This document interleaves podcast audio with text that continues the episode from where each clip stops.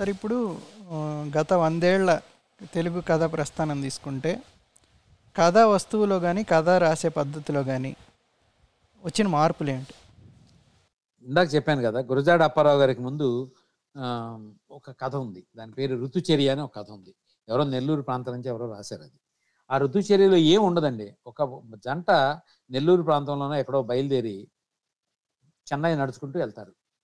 నడుచుకుంటూ వెళ్తారో రైల్లో వెళ్తారు అది కూడా పూర్తిగా కనప తెలియదు మనకి. కొంత నడుస్తున్నట్టే కనపడుతుంది. వెళ్తారు. దాన్ని ఋతుచర్య అని ఒక్కొక్క ఆరు భాగాలుగా ఒక్కొక్క ఋతువుని ఒక్కొక్క రకంగా తీసుకుని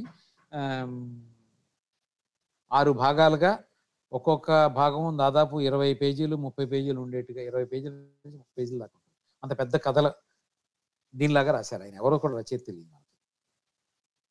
అట్లా రాయటం మొదలుపెట్టిన వస్తువు కథా వస్తువు అట్లాగు అలాంటి కథా వస్తువు దగ్గర నుంచి తమ అనుభవాలన్నీ ఉంటాయి. దాంట్లో ప్రయాణంలో ఉన్న అనుభవాలన్నీ ఉంటాయి. దాని యాత్రా సాహితనాలో కథనాలో కూడా తెలియదు మనకి. అట్లా కథగా రాయటం మొదలుపెట్టిన దగ్గర నుంచి ఇవాళ కన్నిగంటి చంద్ర కానీ కోడూరి విజయ్ లాంటి వాళ్ళు చిన్న థాట్స్ని కథల్లాగా తీసుకొస్తున్నారు. అంతా కలిపితే ఒక పేజీ కూడా ఉండదు అది. కోడూరి విజయ్ అని అతను కన్నిగంటి చంద్ర ఇట్లాంటి వాళ్ళు అంటే ఓ చిన్న థాట్ని ఒక కథ ఫామ్లో అక్కడ పెట్టడం. అంతే దాంట్లో ఒక పేజీ ఉంటుంది. అట్లా వరకు కథ ప్రయాణం చేస్తూ వచ్చింది. దీంట్లో వస్తుపరమైన మార్పులు ఉన్నాయి రూపపరమైన మార్పులు ఉన్నాయి. నరేటివ్స్లో కథ మారింది. కథ చెప్పే పద్ధతిలో కథ మారింది. ఉదాహరణకి సంభాషణలో ఒకప్పుడు శ్రీపా సుబ్రహ్మణ్య శాస్త్రి కథలన్నీ ఎక్కువగా సంభాషణలో ఉంటాయి. మరి అదే సందర్భంలో కుటుంబరావు గారి కథలన్నీ అంతర ఆయన కామెంట్స్ లాగా చెప్తారు కథనే. ఆ కొన్ని రచయిత కామెంట్స్ చాలా ఎక్కువ ఉంటాయి కుటుంబరావు గారి కథల్లో. కొన్ని అబ్జర్వేషన్స్ అద్భుతంగా చేస్తారు ఆయన ఉంటాయి. మరి ఆయన పేరేంటి? మన పాలగం పద్మరాజు గారి కథలు తీసుకుంటే దాంట్లోకి వెళ్తే దాంట్లో మన చుట్టూ ఒక వాతావరణాన్ని తీసుకొచ్చి మనం ప్రవేశపెడతారు దాంట్లో. ఆ వాతావరణం ద్వారా కథ చెప్తారు. ఇట్లా రకరకాల పద్ధతుల్లో ఒక్కొక్కళ్ళు ఒక్కొక్క కథని పద్ధతిని ఎన్నుకున్నారు. ఇవన్నిటికీ ప్రభావం ఎంతో కొంత ప్రభావం ఇంగ్లీష్ కథల ప్రభావం ఉంటుంది ఖచ్చితంగా. వాటితో పాటు మనకి ఇక్కడ కథ చెప్పే పద్ధతి ఒకటి ఉంది. ఈ కథ ఉదాహరణకు మధురాంతకం రాజారాం గారు కథ చెప్తే మన అదేదో ఇంగ్లీష్ కథ పద్ధతిలో వచ్చిందని అనిపించదు. మన ఎదురుగా ఆయన కూర్చుని ఇద్దరు ముగ్గురు నలుగురు మనుషులను కూర్చోబెట్టుకుని పిల్లలను కూర్చోబెట్టుకుని కథ చెప్తున్నట్టే ఉంటుంది. అంటే పక్క మన మన స్టైల్ అది. అంటే మన కథ చెప్పే స్టైల్ అది. తెలుగు కథ స్టైల్ అది. అలా చెప్పిన సందర్భాలు రచయితలు ఉన్నారు కొంతమంది. ఇట్లా రకరకాల పద్ధతులు కథలు చెప్తారు కొంతమంది ఫ్లాష్ బ్యాక్లో చెప్పిన వాళ్ళు ఉన్నారు. ఇవాళ అనేక రకాలైన మార్పులు వచ్చినప్పటికీ ఏదైనా అల్టిమేట్గా చాలా మార్పులు వచ్చినాయి నిజంగా చెప్పాలంటే. ఒక్క మార్పు అని చెప్పలేను నేను. ఏ మార్పు వచ్చినప్పటికీ అల్టిమేట్గా కథ చదివిస్తుందా లేదా అనేది కథ కొత్తగా చెప్తున్నారా లేదా అనేది ఇంపార్టెంట్ అవుతుంది. ఈ సందర్భంగా నా మిత్రుడు నేను పోగొట్టుకున్న మిత్రుడు చంద్రశేఖరరావు గురించి చెప్పకుండా ఉండలేవు ఎందుకంటే తెలుగు కథా సాహిత్యంలో ఆయన ఒక విలక్షణమైన త్రిపుర తర- త్రిపుర ఒక విలక్షణ స్థాయిలో కథ రాశాడు. ఆ మాటకు వస్తే తిలక్ ఇప్పుడు ఒక ఎర్లీ డేస్లో రాసిన కథలు తీసుకుని నలభై ఆరు ప్రాంతాల్లో తీసుకుని రాసిన కథలు తీసుకుంటే అది ఒక రకంగా ఉంటాయి. తర్వాత రాసిన కథలు ఇంకో రకంగా ఉంటాయి. అరవైలో రాసిన కథలు. అలాగే శ్రీశ్రీ రాసిన కథలు ఒక స్టైల్లో ఉంటాయి. త్రిపుర రాసిన కథలు ఇవన్నీ ఒక పద్ధతిలో ఉంటాయి. దానికి కొనసాగింపని నేను అన్నగాని త్రిపుర నిజానికి చంద్రశేఖర గారికి ఇష్టమైన రచయిత కూడా. చంద్రశేఖరరావు స్టైల్ ఒకటి విచిత్రంగా ఉంటుంది. కవిత్వం అంటే కవిత్వం కాదు అది. కవిత్వాన్ని కథల్లోకి తీసుకొచ్చాడంటే పూర్తిగా ఆ మాట అనలేము.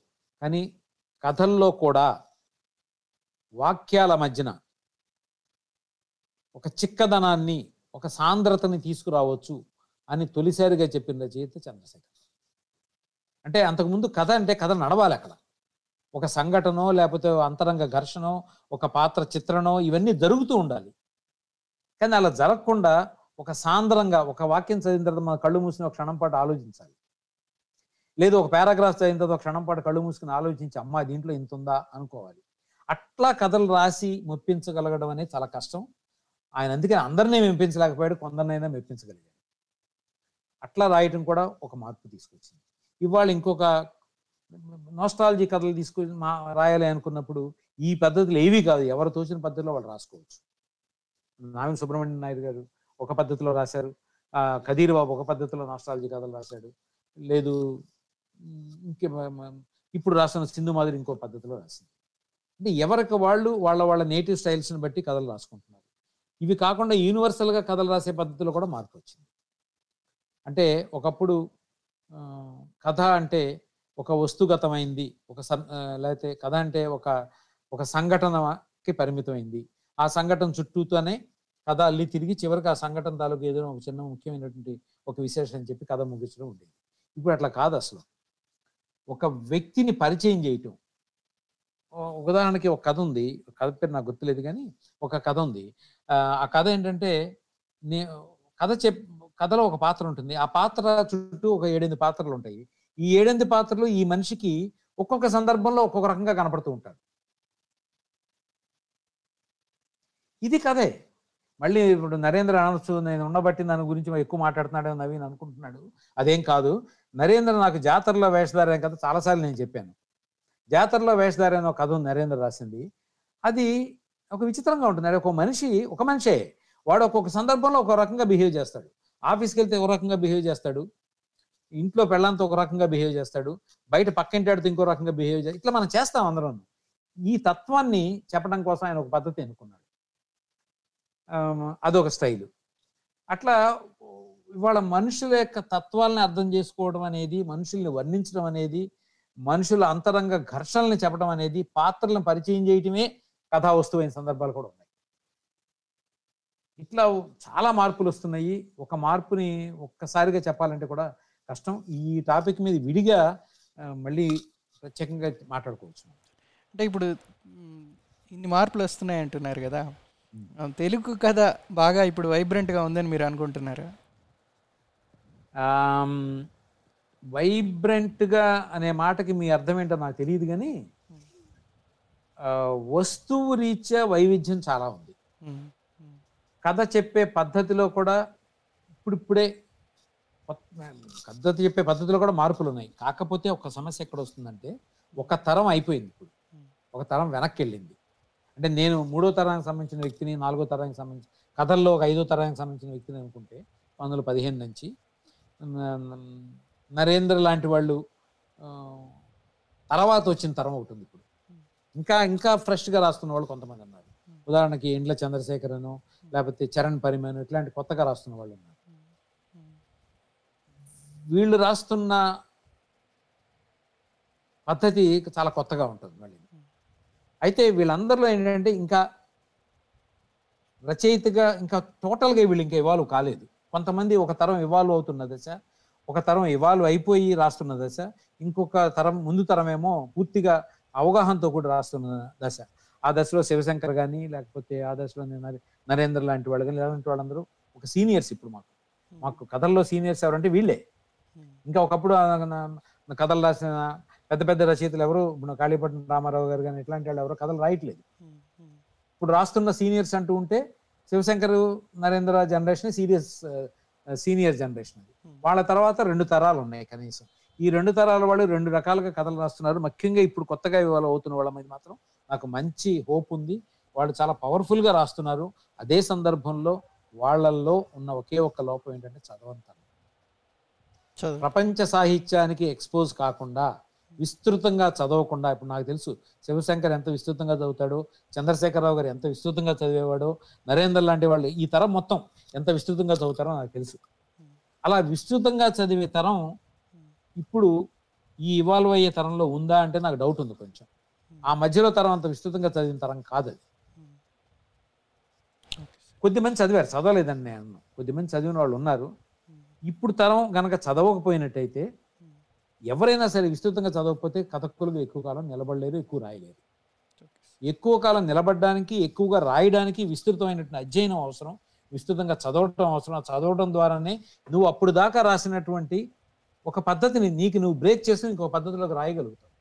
ఇప్పుడు నరేంద్ర కథలో లేకపోతే చంద్రశేఖరరావు కథలో తీసుకుంటే ఒకప్పుడు రాసిన కథలాగా ఉండవు ఇప్పుడు అవి ఇంకొంచెం బ్రేక్ చేసుకున్నారు. వాళ్ళ వాళ్ళు బ్రేక్ చేసుకున్నారు. చంద్రశేఖరరావు గారు ద్రోహవృక్షం సంపుటికిను జీవన్ సంపుటికి చాలా తేడాలు ఉంటాయి. ఓకే ఎప్పటికప్పుడు ఆయన బ్రేక్ చేసుకున్నాడు. ఆ బ్రేక్ చేసుకోవడం కొంచెం ఆలస్యంగా చేసుకుని ఉండొచ్చు కానీ అలా ఎవరికి వారు తన స్టైల్ని తాను బ్రేక్ చేసుకోకపోతే ఆ బ్రేక్ చేసుకోవడం అనేది అధ్యయనం ద్వారా మాత్రమే కుదురుతుంది. ఆ విస్తృతమైన అధ్యయనం లేకపోతే మాత్రం సాధ్యం కాదు. ఇవాళ కొత్తగా రాస్తున్న రచయితల తరం అలా బ్రేక్ చేసుకోగలుగుతారా? ఆ బ్రేక్ చేసుకోవడానికి కావాల్సిన నాలెడ్జ్ని ఎక్వైర్ చేసుకోగలుగుతారా? విస్తృతంగా అధ్యయనం చేసుకోగలుగుతారా లేదా అన్న దాన్ని బట్టి మీరన్న ఆ వైబ్రెన్సీ ఆధారపడి సార్ ఇంకోటి ఇప్పుడు లాస్ట్ ట్వంటీ ట్వంటీ ఫైవ్ ఇయర్స్లో చాలామంది తెలుగు వాళ్ళు తెలుగు రాష్ట్రాలను వదిలేసి వేరే చోట వేరే దేశాల్లో సెటిల్ కావడం జరిగింది. అక్కడి నుంచి వచ్చే రచనలు అంటే డయాస్పోరా కథలు అంటారు మీరు. ఆ డయాస్పోరా కథలు అనేవి ఎలా ఉంటున్నాయి? వాటి గురించి మీ అభిప్రాయం ఏంటి? ఏమి చెప్తారా? ఈ డయాస్పోరా అనే కాన్సెప్ట్ ఎట్లా వచ్చిందో ఎప్పుడు వచ్చిందో నేను ఖచ్చితంగా చెప్పలేను కానీ బాగా వినపడుతుంది మాత్రం గత పదిహేను ఏళ్ళుగా. అంటే మనం ఒక సంస్కృతిలో ఉండి ఈ సంస్కృతిని వదిలిపెట్టి వదిలిపెట్టి కాదు ఈ సంస్కృతిలోంచి ఇంకో సంస్కృతిలో జీవనం సాగ జీవనం కొనసాగిస్తున్న క్రమంలో ఈ రెండు సంస్కృతుల మధ్యలో ఉండే ఘర్షణని రిప్రజెంట్ చేయటమే డయాస్పోరా అనుకుంటే లేదు ఈ రెండు సంస్కృతుల్లో ఉన్న తేడాన్ని రిప్రజెంట్ చేయటమే డయాస్పోరా అనుకుంటే లేదు ఈ సంస్కృతిలో నువ్వు పుట్టి పెరిగినప్పటికీ ఇంకో సంస్కృతిలో బతుకుతూ ఆ సంస్కృతిని నీ కళ్ళతో నువ్వు చూసి రాయటమే డయాస్పోరా అనుకుంటే అలాంటి డయాస్పోరా కథలు తొలి రోజుల్లో ఎక్కువ రాలేదని చెప్పాలి. ఇక్కడ నుంచి ప్రధానంగా మనకి ఇతర దేశాలకు వెళ్ళడం అంటే అమెరికా వెళ్ళిన వాళ్ళు ఎక్కువ ఉంటారు. లేదు ఇక్కడ నుంచి ఇతర రాష్ట్రాలకి తొలి రోజుల్లో వెళ్ళిన వాళ్ళు చాలామందే ఉన్నారు. ఎందుకంటే మహారాష్ట్ర వెళ్ళిన వాళ్ళు బిరాస్పూర్ వెళ్ళిన వాళ్ళు అక్కడ నుంచి ఢిల్లీ వెళ్ళి సెటిల్ అయిపోయిన వాళ్ళు అక్కడ నుంచి కథలు రాసిన వాళ్ళు చాలా మందే ఉన్నారు. వాళ్ళు ఏ కథలు రాసినప్పటికీ కూడా ఉదాహరణకి ఇక్కడ నుంచి మనం బెంగాల్ వెళ్తే బెంగాల్ జీవితం గురించి కథ రాయాలి కదా? అది డయాస్పోర్ అనే ఒక రకంగా. కానీ మనకు రాసిన తెలుగు కథకులు అందరూ కూడా వాళ్ళ వాళ్ళ వచ్చిన నేపథ్యాల నుంచి కథలు రాసుకున్నారు తప్ప వాళ్ళు జీవిస్తున్న నేపథ్యాల నుంచి కథలు రాయలేదు. అందువల్ల డయాస్పోరా కథలు తొలి రోజుల్లో మనకు రాలేదు. ఈ ఎరుక ఎప్పుడు కలిగింది అంటే ఉదాహరణకి నేను తొలి రోజుల్లో అమెరికా వెళ్ళిన వాళ్ళు కథలు కనుక చదివితే అవన్నీ ఇక్కడ కూర్చుని రాసేయచ్చు అమెరికాలో కూర్చుని కూడా రాయొచ్చు. అవన్నీ వాళ్ళు ఇక్కడ కూర్చుని రాశారని అనుకోవాలి మనం చదివితే మాత్రం. ఇప్పుడు మేము త్వరలో సాహిత్య అకాడమీ తరఫున డయస్పోరా కథల సంకలనం ఒకటి రాబోతోంది. అది వస్తే ఇంకా వివరాలు మీకు తెలుస్తాయి. దాంట్లో ఉన్న కథలన్నీ కూడా చ- చాలా కథలు చూస్తే మనకి వాళ్ళ ఆ రచయితలు అందరూ కూడా అమెరికాలో ఉన్నప్పటికీ అమెరికాలో పెరిగిన అమెరికాలో ఎక్కువ కాలం జీవిస్తున్నప్పటికీ రాసిన కథలన్నీ కూడా ఆ, తెలుగు రాష్ట్రాల్లో కూర్చొని రాసినట్టే ఉంటుంది. అయితే అలా కాకుండా దానికి భిన్నంగా అక్కడ వాతావరణాన్ని రిప్రజెంట్ చేస్తూ నీ నువ్వు నేర్చుకున్న అక్కడ జ్ఞానంతో ఇక్కడ సంస్కృతిని చూస్తూ ఇక్కడ జ్ఞానంతో అక్కడ సంస్కృతిని చూస్తూ ఈ రెంటికి మధ్యలో ఉన్న ఘర్షణ చిత్రిస్తూ కథలు రాయలేదంటే రాస్తున్న వాళ్ళు తర్వాత తర్వాత పెరిగారు. కన్నెగంటి చంద్ర అట్లా రాస్తున్నాడు. అలాగే ఆర్య సీతారాం గారు చాలా కథలు దాదాపు కథలన్నీ అలాగే రాశారు ఆయన. ఇంకా చాలా మంది ఇప్పుడు సాయి బ్రహ్మానందం గొత్తి అలాగే రాస్తున్నాడు రాశాడు రాస్తున్నాడు. కేవి గిరిధర్రావు అలాగే రాశాడు రాస్తున్నాడు. ఇలా చాలా మంది ఈ మధ్య కాలంలో రాస్తున్నారు.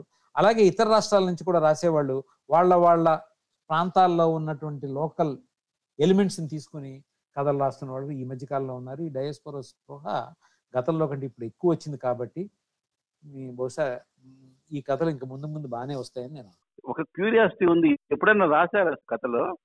దాదాపు ఐదో నాలుగో కథలు రాశాను. ఆరో ఎన్నో కథలు రాశాను. ఉంటాయి కథానిలయంలో ఉంటాయి. విజయనగరంలో ఉండగా రాశాను అప్పట్లో. ప్రజాతంత్ర అనే ఒక పత్రిక వచ్చేది కదా దేవిప్రియ గారి దాంట్లో రెండు కథలు వచ్చినాయి. అప్పటికి కథ సంబంధం లేదు. అప్పుడు సరదా పుట్టి రాయటమే. డెబ్బై ఏడు డెబ్బై ఎనిమిది నేను రాసి చాలా సార్లు రాయాలనిపిస్తుంది. మొదలు పెడదాం అనుకుంటాను రాద్దాం అనుకుంటాను. థీములు ఉంటాయి. బుర్రలో రాయాల్సినవి ఉన్నాయి. ఒకసారి ఇప్పుడు. ఒక కథ ఏదో మాటల మధ్యలో వంశీతో అంటే ఈ కథ నేను రాసుకోవచ్చా? అన్నాడు. అంటే. మీరు రాయడానికి వీల్లేదు సార్ నేనే రాస్తాను ఈ కథ నేను రాసుకోవాలన్నా నేను. మీరు ఇన్ని ఉపన్యాసాలు ఇన్ని చోట్ల మాట్లాడారు కదా ఎందుకు వాటినంతా రికార్డ్ చేసి ఒక పుస్తకంగా వేసి ఉండొచ్చు వ్యాసాలు? ఇప్పుడు దాదాపు కథల మీద వచ్చిన వ్యాసాలు ఒక ఇరవై ఐదు ముప్పై వ్యాసాలు ఉన్నాయండి.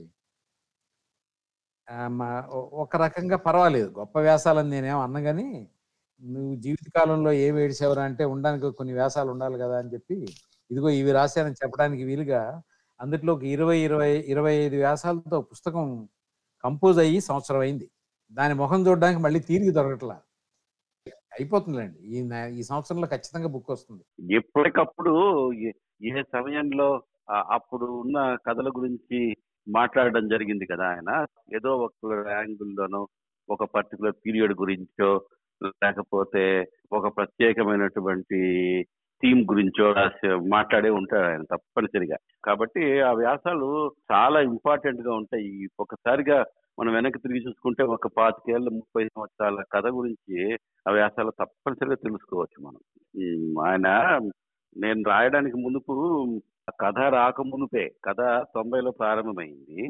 అంత మునుపే ఆంధ్రప్రభలో వ్యాసం వచ్చింది శశిలో అది ఏంటంటే నాకు అంతవరకు నేను రాస్తా ఉన్నాను కానీ నా ఒక కథని ఎవరో ఇట్లా ఒక వ్యాసంలో పేర్కొని దాంట్లో ఇది ఉంది ఇది మంచి కథ అనడం అనేది అది ఒక ఎక్స్పీరియన్స్ అనమాట అసలు అంతవరకు అట్లాంటి తెలియదు అసలు. ఏదో రాస్తా ఉన్నాం పోతా ఉన్నాం కదా.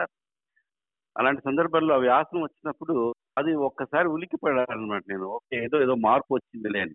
జీవితం మనల్ని చాలా సార్లు అదే తయారు చేస్తుంది కదా. నేను ఎక్కువ ఏదో పత్రికల్లో పేరు చూసుకోవడం కోసమే రాస్తా ఉన్నవాడిని. మధ్యలో ఉన్నటువంటి రీసెర్చ్ ఉద్యోగము దీంతో ఒక ఐదారేళ్ళు బాగా గ్యాప్ వచ్చింది. ఆ గ్యాప్ తర్వాత ఆ కథ రాయడం ఆ తర్వాత నవీన్ గారి వ్యాసం రాయడం తర్వాత నేను పత్రికల్లో పేరు చూసుకోవడం కోసమే రాసే కథ రాయలేదనుకుంటా. అది ఏదో రాయాల్సిన అవసరం ఉండడము ఏదో కొత్తగా చెబుతాననే నమ్మకం పుట్టడము ఏదో ఉంటే కానీ రాశానే కానీ ఇప్పుడున్న ఆ పేజ్ మారిపోయింది. ఆయన వ్యాసం దగ్గర నుంచి ఒక ఫేజ్ ప్రారంభమైంది అనమాట తర్వాత కథ వచ్చిన తర్వాత అనుకోండి ఇంకా కథ వచ్చిన తర్వాత కంప్లీట్గా నేనే కాదు దాదాపు ఒక జనరేషన్ ఆఫ్ షార్ట్ స్టోరీస్ రైటర్సే మారిపోయినారు. ఒక జనరేషన్ ఆఫ్ రైటర్స్లో నేను ఎప్పుడు చెప్తా ఉంటాను ఒక్కసారి కథ పత్రికలో కథల వాల్యూమ్స్లో కథ వచ్చిన తర్వాత మళ్ళీ కమర్షియల్గా కానీ లేకపోతే ఏదో ఊరక రాయటం రాయటం కోసమే అని అనుకునేటువంటి రచయితలు ఎవ్వరూ లేరనమాట వాళ్ళందరూ సీరియస్ రైటర్స్ ఒక జనరేషన్ ఆఫ్ రైటర్స్ని సీరియస్ ఫేజ్కు మార్చడము కథ రావడంతో జరిగింది అది. మీరు తెలుగు కథ గురించి ఎప్పుడైనా మాట్లాడాల్సి వస్తే ఇంకొక ముప్పై ఇరవై సంవత్సరాల తర్వాత కూడా కథ ముందు కథ తర్వాత అని మాట్లాడచ్చు డెఫినెట్గా. అంత మార్పు వచ్చింది కథలో. ఇప్పుడు నవలలు కవితలు అన్ని ఇంత ఇన్ని రకాలుగా మారాయి కానీ కథకి మాత్రము తెలుగు కథకి ఒక స్టాండర్డు ఒక పద్ధతి ఉందంటే అది మాత్రం కేవలం కథ చేసిన పని.